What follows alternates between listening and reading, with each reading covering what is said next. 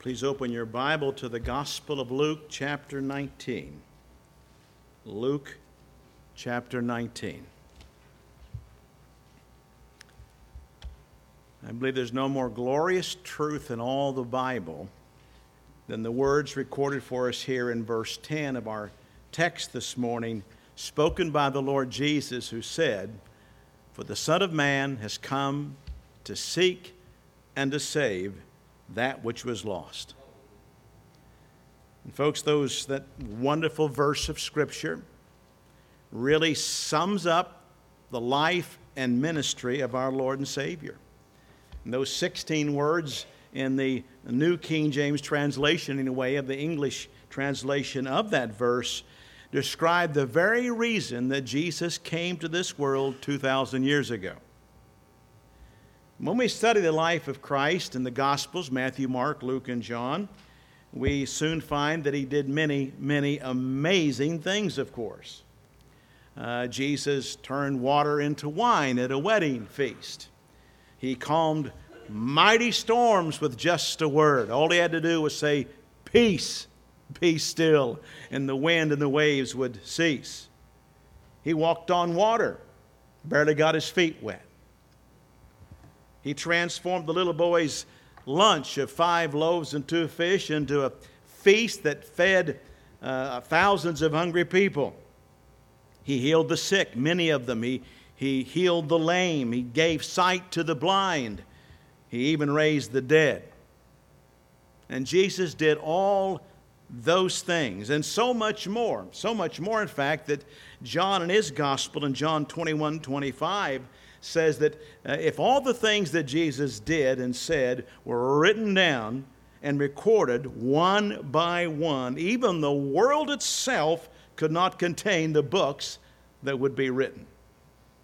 Now, Jesus did many, many miraculous things, but that's not why he came. Jesus came to seek and to save the lost. And aren't you glad that he did? Well, our scripture text this morning contains one of the, the best known stories in the entire Bible, I'm sure. It kind of ranks right up there in terms of familiarity with, with uh, Noah and the ark and the great flood, and with David and Goliath, and of course, Christ's birth and his death and resurrection, and those great uh, stories of the Bible.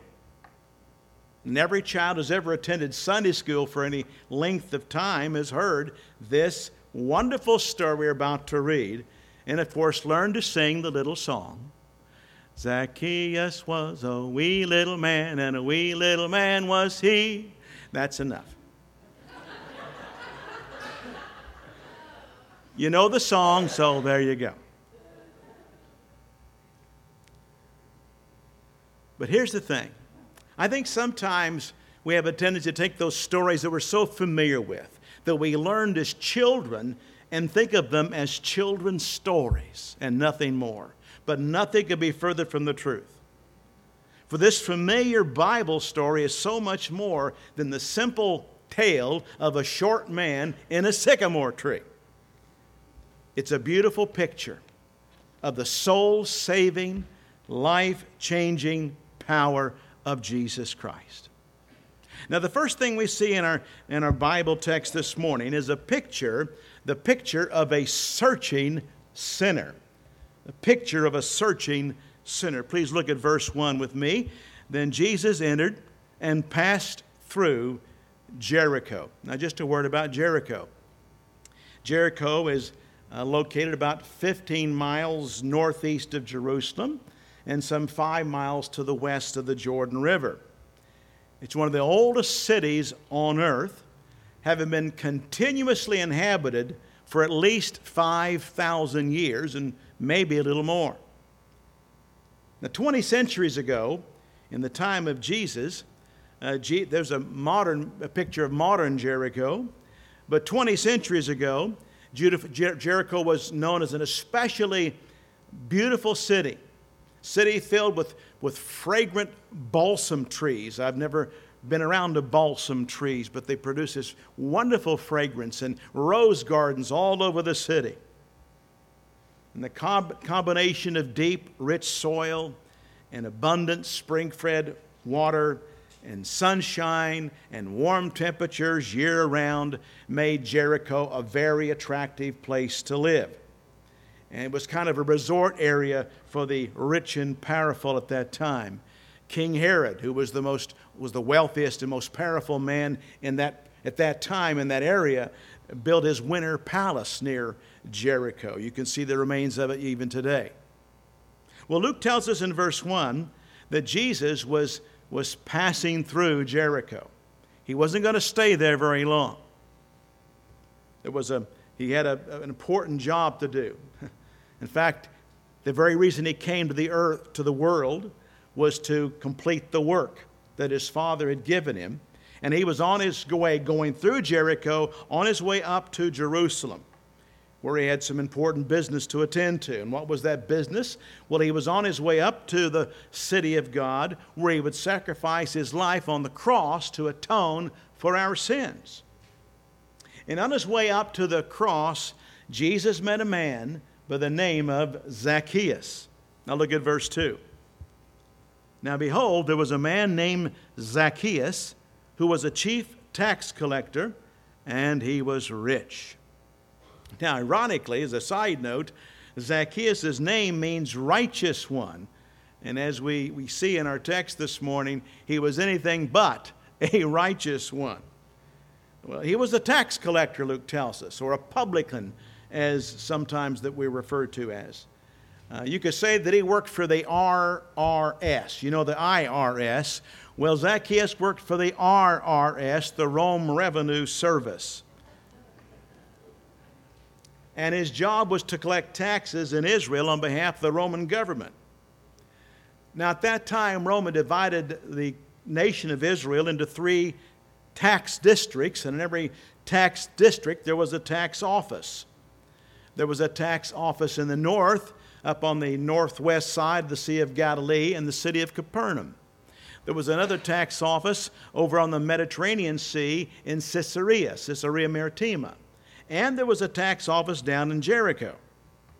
And these tax offices were franchises, if you were, were auctioned off and sold to the highest bidder. They were very lucrative. And the winners these auctions became then the official tax collectors for the Roman government. And this is how it worked. Rome told each of these tax collectors or tax uh, revenue agents who had won the bid for to collect taxes in their particular district they told them how much money that they expected to receive from their district. This is how much money you have to send on to rome but whatever revenue a tax agent could, could squeeze out of the citizens in their district above the amount required by Rome was theirs to keep. And as you can imagine, it made them very wealthy. And all of them, as far as I know, took full advantage of that system. And you can understand then why tax collectors were so despised uh, not just by the general citizenry, of course, but since these tax collectors were Jews themselves, they were especially despised by their fellow Jews. Not just because they were collecting taxes from them, and who likes to pay taxes? But they were despised because they considered these tax collectors traitors who had sold out to the Roman occupiers of their land. And that's what the citizens of Jericho thought about this man Zacchaeus. Well, we learned something else about Zacchaeus in verse 2. Luke tells us that he was a chief tax collector. Now, what does that mean? Well, that means that Zacchaeus was the, the head of all the tax collectors in his assigned region. So basically, those who would win uh, the tax franchise would then hire a bunch of low level revenue agents to go out and collect taxes for them, and they would get a cut of everything those low level revenue agents would collect. And it made them very wealthy men. And so it was Zacchaeus, and Luke tells us he was very rich. No doubt, Zacchaeus had everything money could buy. And yet, there was something missing in his life. something that money could not buy. And despite his immense financial success, Zacchaeus was a empty, dissatisfied man, desperately searching for something that all of his wealth could not purchase. And what was he searching for? Well, I think he was searching for the same thing all of us long for and all of us are searching for. He was searching for peace peace in his heart, peace in his soul, peace with God. Zacchaeus probably lived in a, in a large, multi room palatial house with many servants and a, and a pool and surrounded by beautiful gardens and maybe an attached three chariot garage or something like that. no doubt he wore the finest clothing that money could buy, ate the finest food that was available. But his prosperity, all his prosperity, had not brought him a one moment's peace. I think Zacchaeus was also searching for something else. He was searching for purpose in his life. Now, he had all the outward signs of success, to be sure, but he was empty on the inside. I can imagine there were times when he would check his ever growing bank account and look around at all the things that he owned and then thought to himself, there must be more to life than this. Well, there is. There's much more to life than that. Jesus said, I have come that you may have life, eternal life, and have life more abundantly. Now, I don't know about you, but that's what I want. I think that's what every human being wants. I want the kind of life that only Jesus can give. That is life eternal and life abundant. A life filled with hope and love and peace and joy. And only Christ can give that. And that's what Zacchaeus was searching for. Now, verse 3 tells us that Zacchaeus sought to see who Jesus was. Evidently, uh, Zacchaeus had heard about Jesus in that day and time and place. It would have been practically impossible not to have heard about Jesus. The Lord's fame had spread far and wide. The Bible tells us in Luke 4:37 that the reports about him went out into every place in the, in the region. Everyone had heard about, Zac, about Jesus. And Zacchaeus had heard about him, about what he had taught, and that maybe he was the Messiah, and he wanted to see Jesus. He was determined to do whatever it took to see this Jesus he'd heard so much about. However, there were a couple of obstacles he had to overcome. First, there was the crowd, and it was a big crowd. Uh, verse 3 says that he sought to see who Jesus was, but could not because of the crowd. And uh, the city of Jericho was, was known as the city of palms, and you read about that in the Bible, in fact, referred to it in that way. And those, those palm lined streets of Jericho were teeming with people. The city was filled with people. Now, some of them may have been traveling with the Lord Jesus. His disciples would have been along with him. And typically there was a, a small entourage of other people and, and followers of Christ who would be with him. But the city was, the vast, vast majority of people who had packed the city of Jericho were people from Jericho and the surrounding region who had heard that Jesus was passing this way and they wanted to see him and hear from him themselves. So there was a crowd that was literally keeping Zacchaeus from seeing Jesus. But that wasn't the only obstacle he faced. For notice verse 3 goes on to say that Zacchaeus was of short stature. To put it another way, he was vertically challenged. And I can relate to that. Zacchaeus' height, or, or the lack of it, was a hindrance to him. He simply wasn't tall enough to see over that great crowd of people.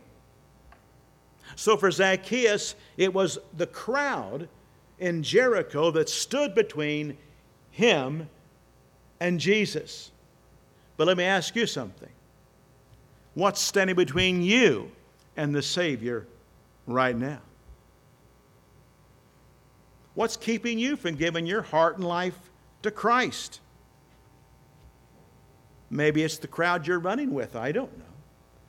And this isn't just to a certain age in life. Now, when we're younger, certainly peer pressure has a much greater influence on us, but we never fully get over it. We want to please the people we're around. We want their, we, we want their um, assurance. We want to feel like we belong. Maybe it's Maybe it's the crowd you're running with, your family, maybe even, or friends, or classmates, or people you work with, and you're afraid what they might say if you become a Christian. Let me just say to you, you, you better be more concerned about what the Lord might say about you on the day of judgment than what anybody else might say about you. Maybe it's your pride that's keeping you from Christ. You're simply too proud to admit you need a Savior. You say, well, Christianity is fine for folks who need that sort of thing, but not me. No, I don't, I don't need that crutch. Listen, please, please don't let your foolish, sinful pride keep you from Jesus. It's not worth the price, I'm telling you. Maybe it's your religion or your church affiliation that's keeping you from Christ. You say, well, what do you mean by that, Brother Bob? Brother Bob, I'll have you know I come from a long line of very religious people. Well, my father was a deacon. My grandfather was a deacon too. My family has been a part of, of such and such church, First Baptist Church, Moberly, whatever church. My family has been a part of that church for generations, for many years. I'm a member of the church. I was baptized as a child. I almost remember it.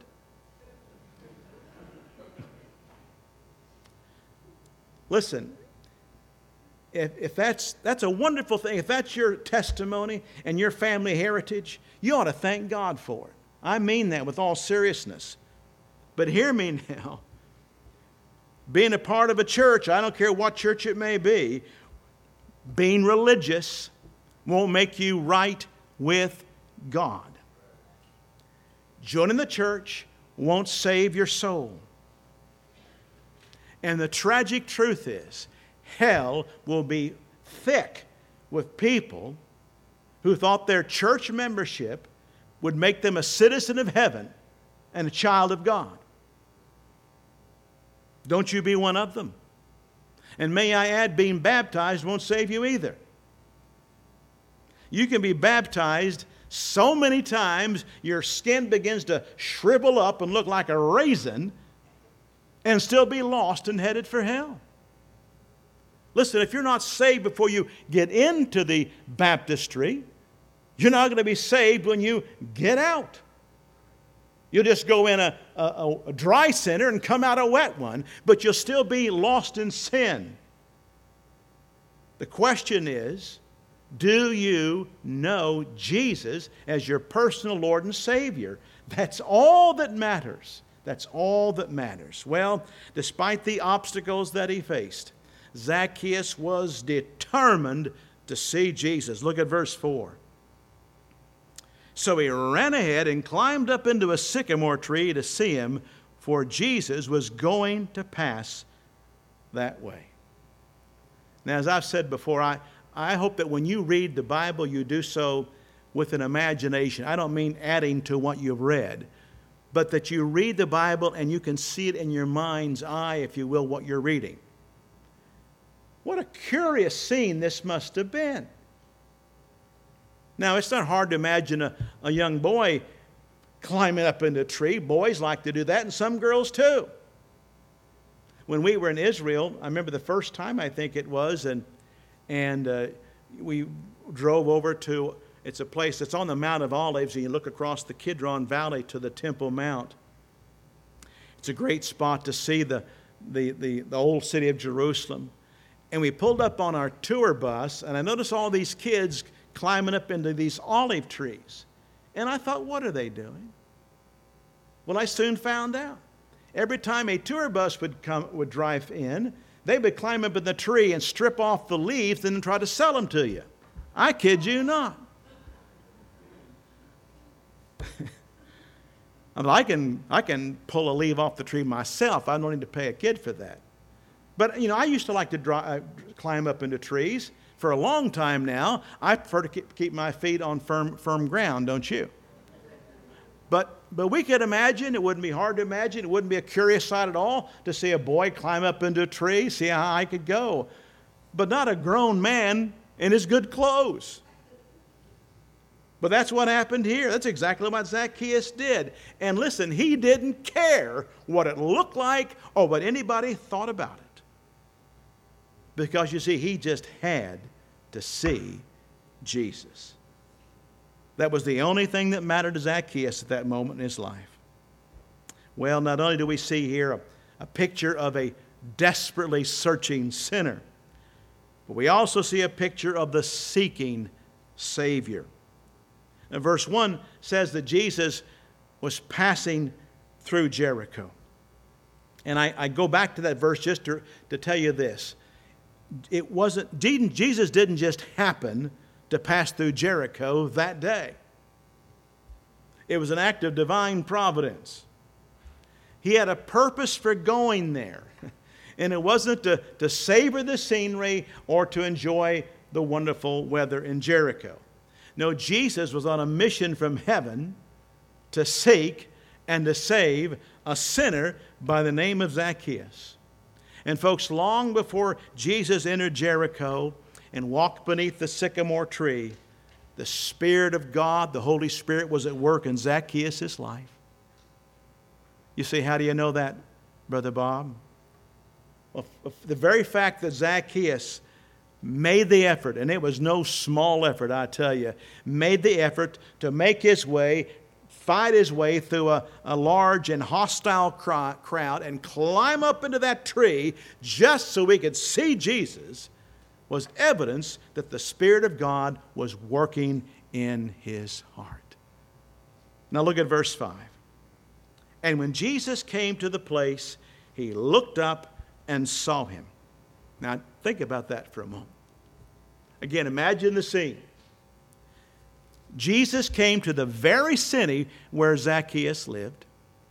He walked beneath the very tree Zacchaeus had climbed up in, and there were many, many trees in Jericho. And then he looked up at the very branch where Zacchaeus was sitting, and he saw him. I mean, he really saw Zacchaeus. It wasn't any kind of a, you know, just kind of a, a passing glance.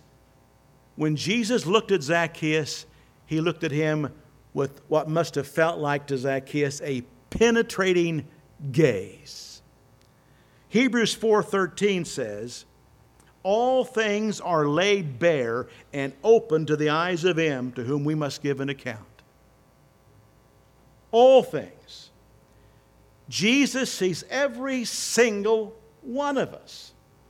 And he knows everything about us. Everything. And yet, he still loves us. Isn't that an amazing thing? If you knew everything about me, you, you wouldn't listen to me this morning, let alone love me. And if I knew everything about you, I wouldn't waste my time preaching. And I'd have a hard time loving you. But God, no, a holy God, knows everything about you and me. In fact, He knows us better than we know ourselves, and He still loves us. Amazing love. How can it be? Praise God. But look again at verse 5. But Jesus looked up into the tree and he saw Zacchaeus up there and he said, Zacchaeus, make haste, hurry up, come down, for today I must stay at your house. Jesus called Zacchaeus by name. They'd never met before. but Jesus already knew his name. Now, do you suppose Zacchaeus was a, a little surprised when Jesus called him by name? I don't think he could have been any more surprised if the tree had spoken to him and called him by name. You know, Zacchaeus wanted to be inconspicuous. He climbed up in the tree, thought he was hidden among the limbs and leaves where no one would notice.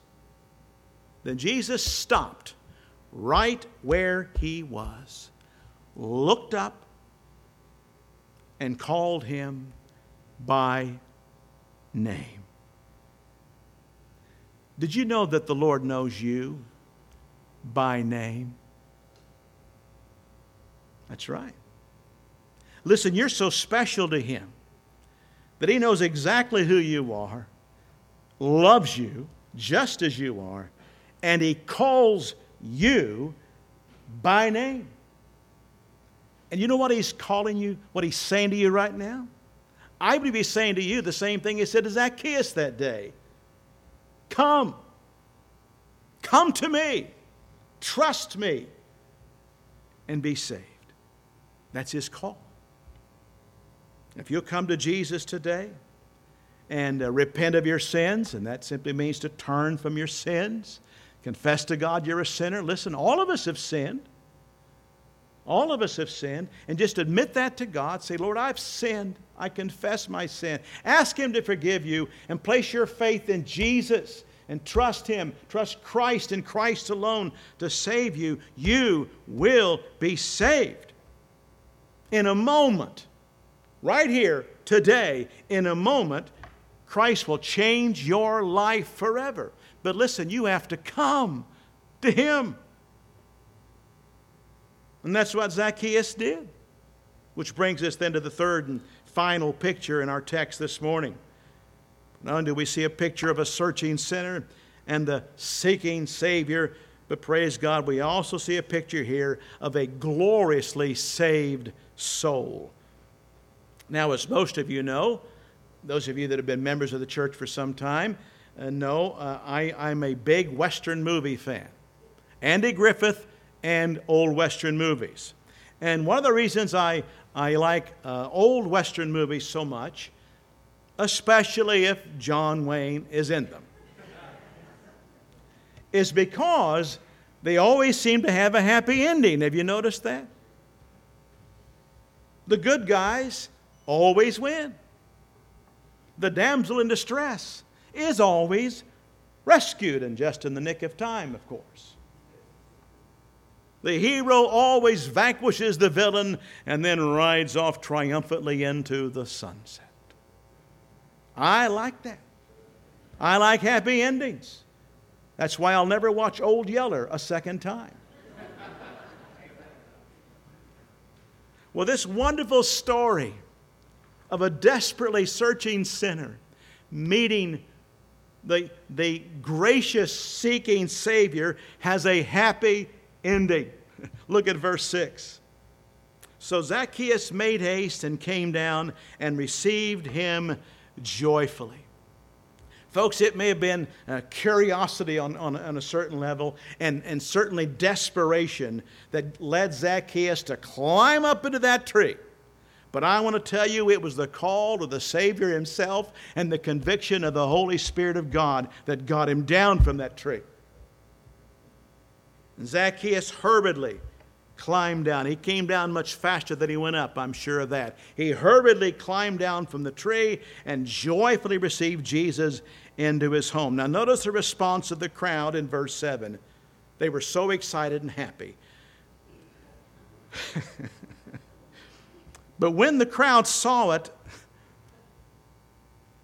they all complained. Must have been a bunch of Baptists. That's all I know. That's all. They all complained, saying, He, that is Jesus, he's gone to be a guest with a man who is a what? Sinner. The crowd couldn't believe their eyes, It couldn't believe what they were seeing. They watched Jesus walk into the house of a tax collector. It was absolutely scandalous. Why, no self respecting Jew would ever defile himself by entering the house of someone like Zacchaeus. I mean, didn't Jesus know what kind of a man he was? He was a sinner. now, Jesus knew that. That's why he went to Zacchaeus' house. Jesus was on a mission to, to save sinners like Zacchaeus and like you and me.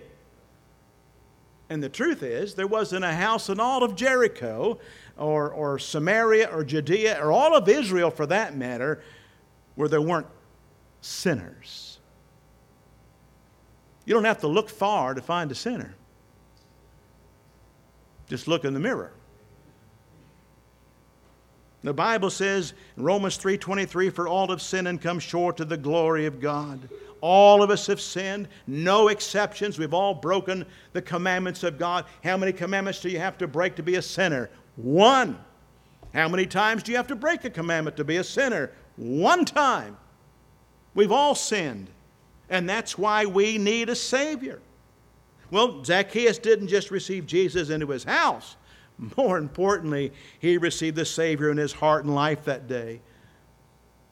You say, well, how do you know that, Brother Bob? It doesn't say so, really. Well, two reasons. One, because of the transformation we see in, Zacchaeus' life. Look at verse 8. Then Zacchaeus stood and said to the Lord, Look, Lord, I give half of my goods to the poor.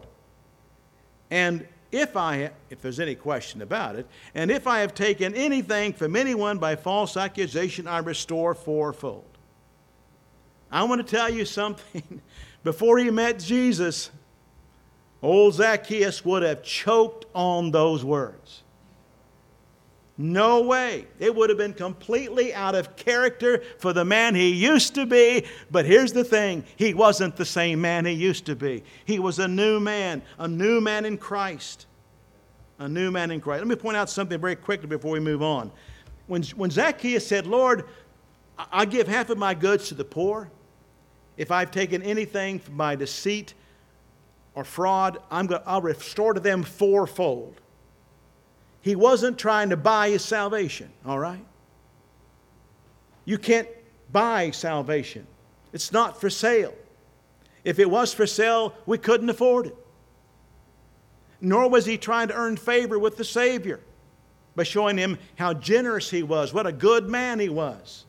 No amount of good works will ever save your soul either. So, why then does Zacchaeus tell Jesus he was going to give half of what he owned to the poor and, and restore anything he had taken by fraud or deceit four times over, which was more than the law demanded? Well, I'll tell you why. He said that because Zacchaeus was a changed man.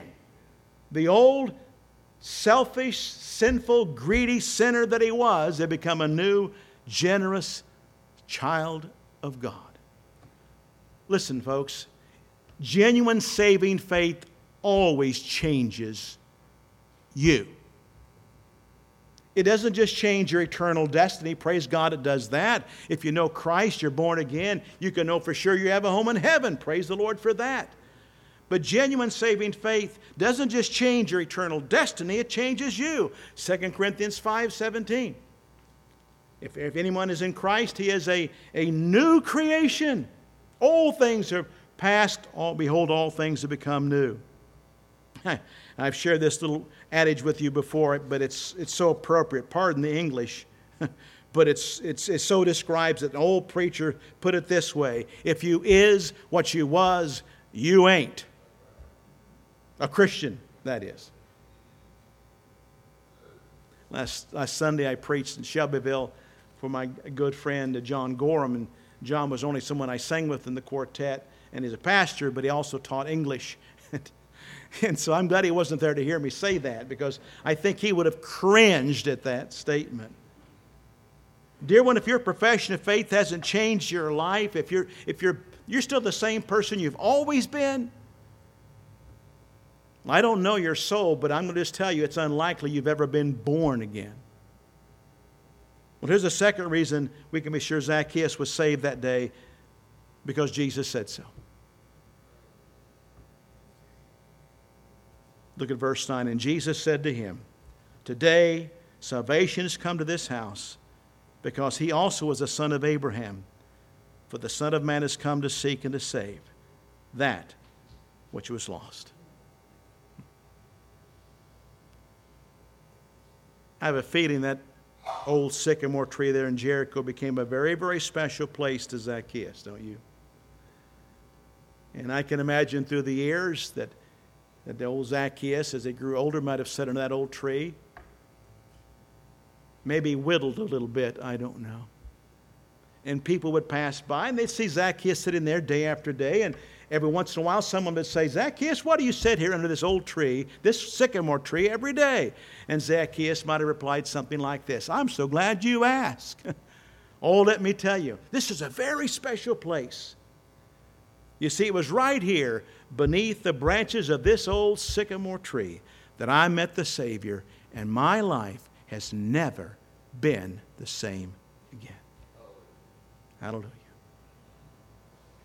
Have you met the Savior? He's passing this way. He's here right now.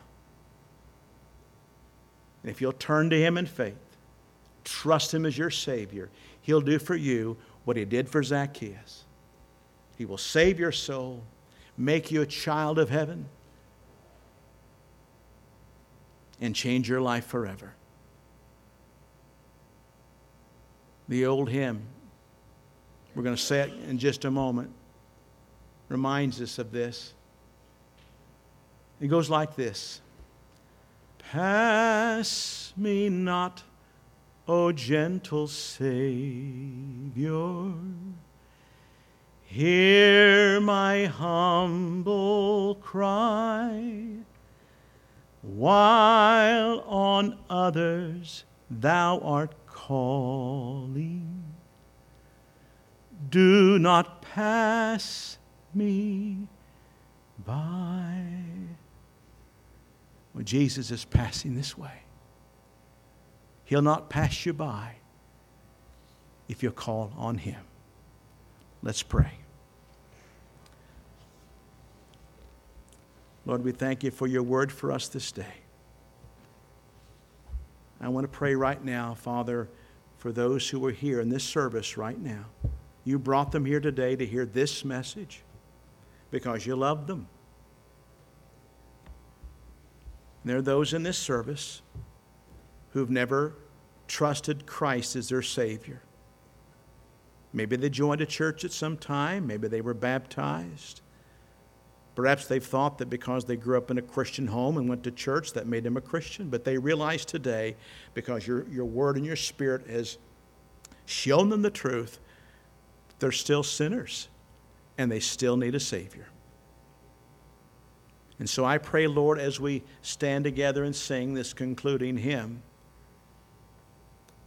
that they would, your spirit would prompt them to just step up wherever they are and come down here and meet me. I'll meet them right here in front of the altar. And when I ask them why they've come, that your spirit would lead them to say, I've come today because I want to accept Jesus as my Savior. I don't want Jesus to pass by again. Lord, may your will be done in each of our lives. It's in Jesus' name we pray.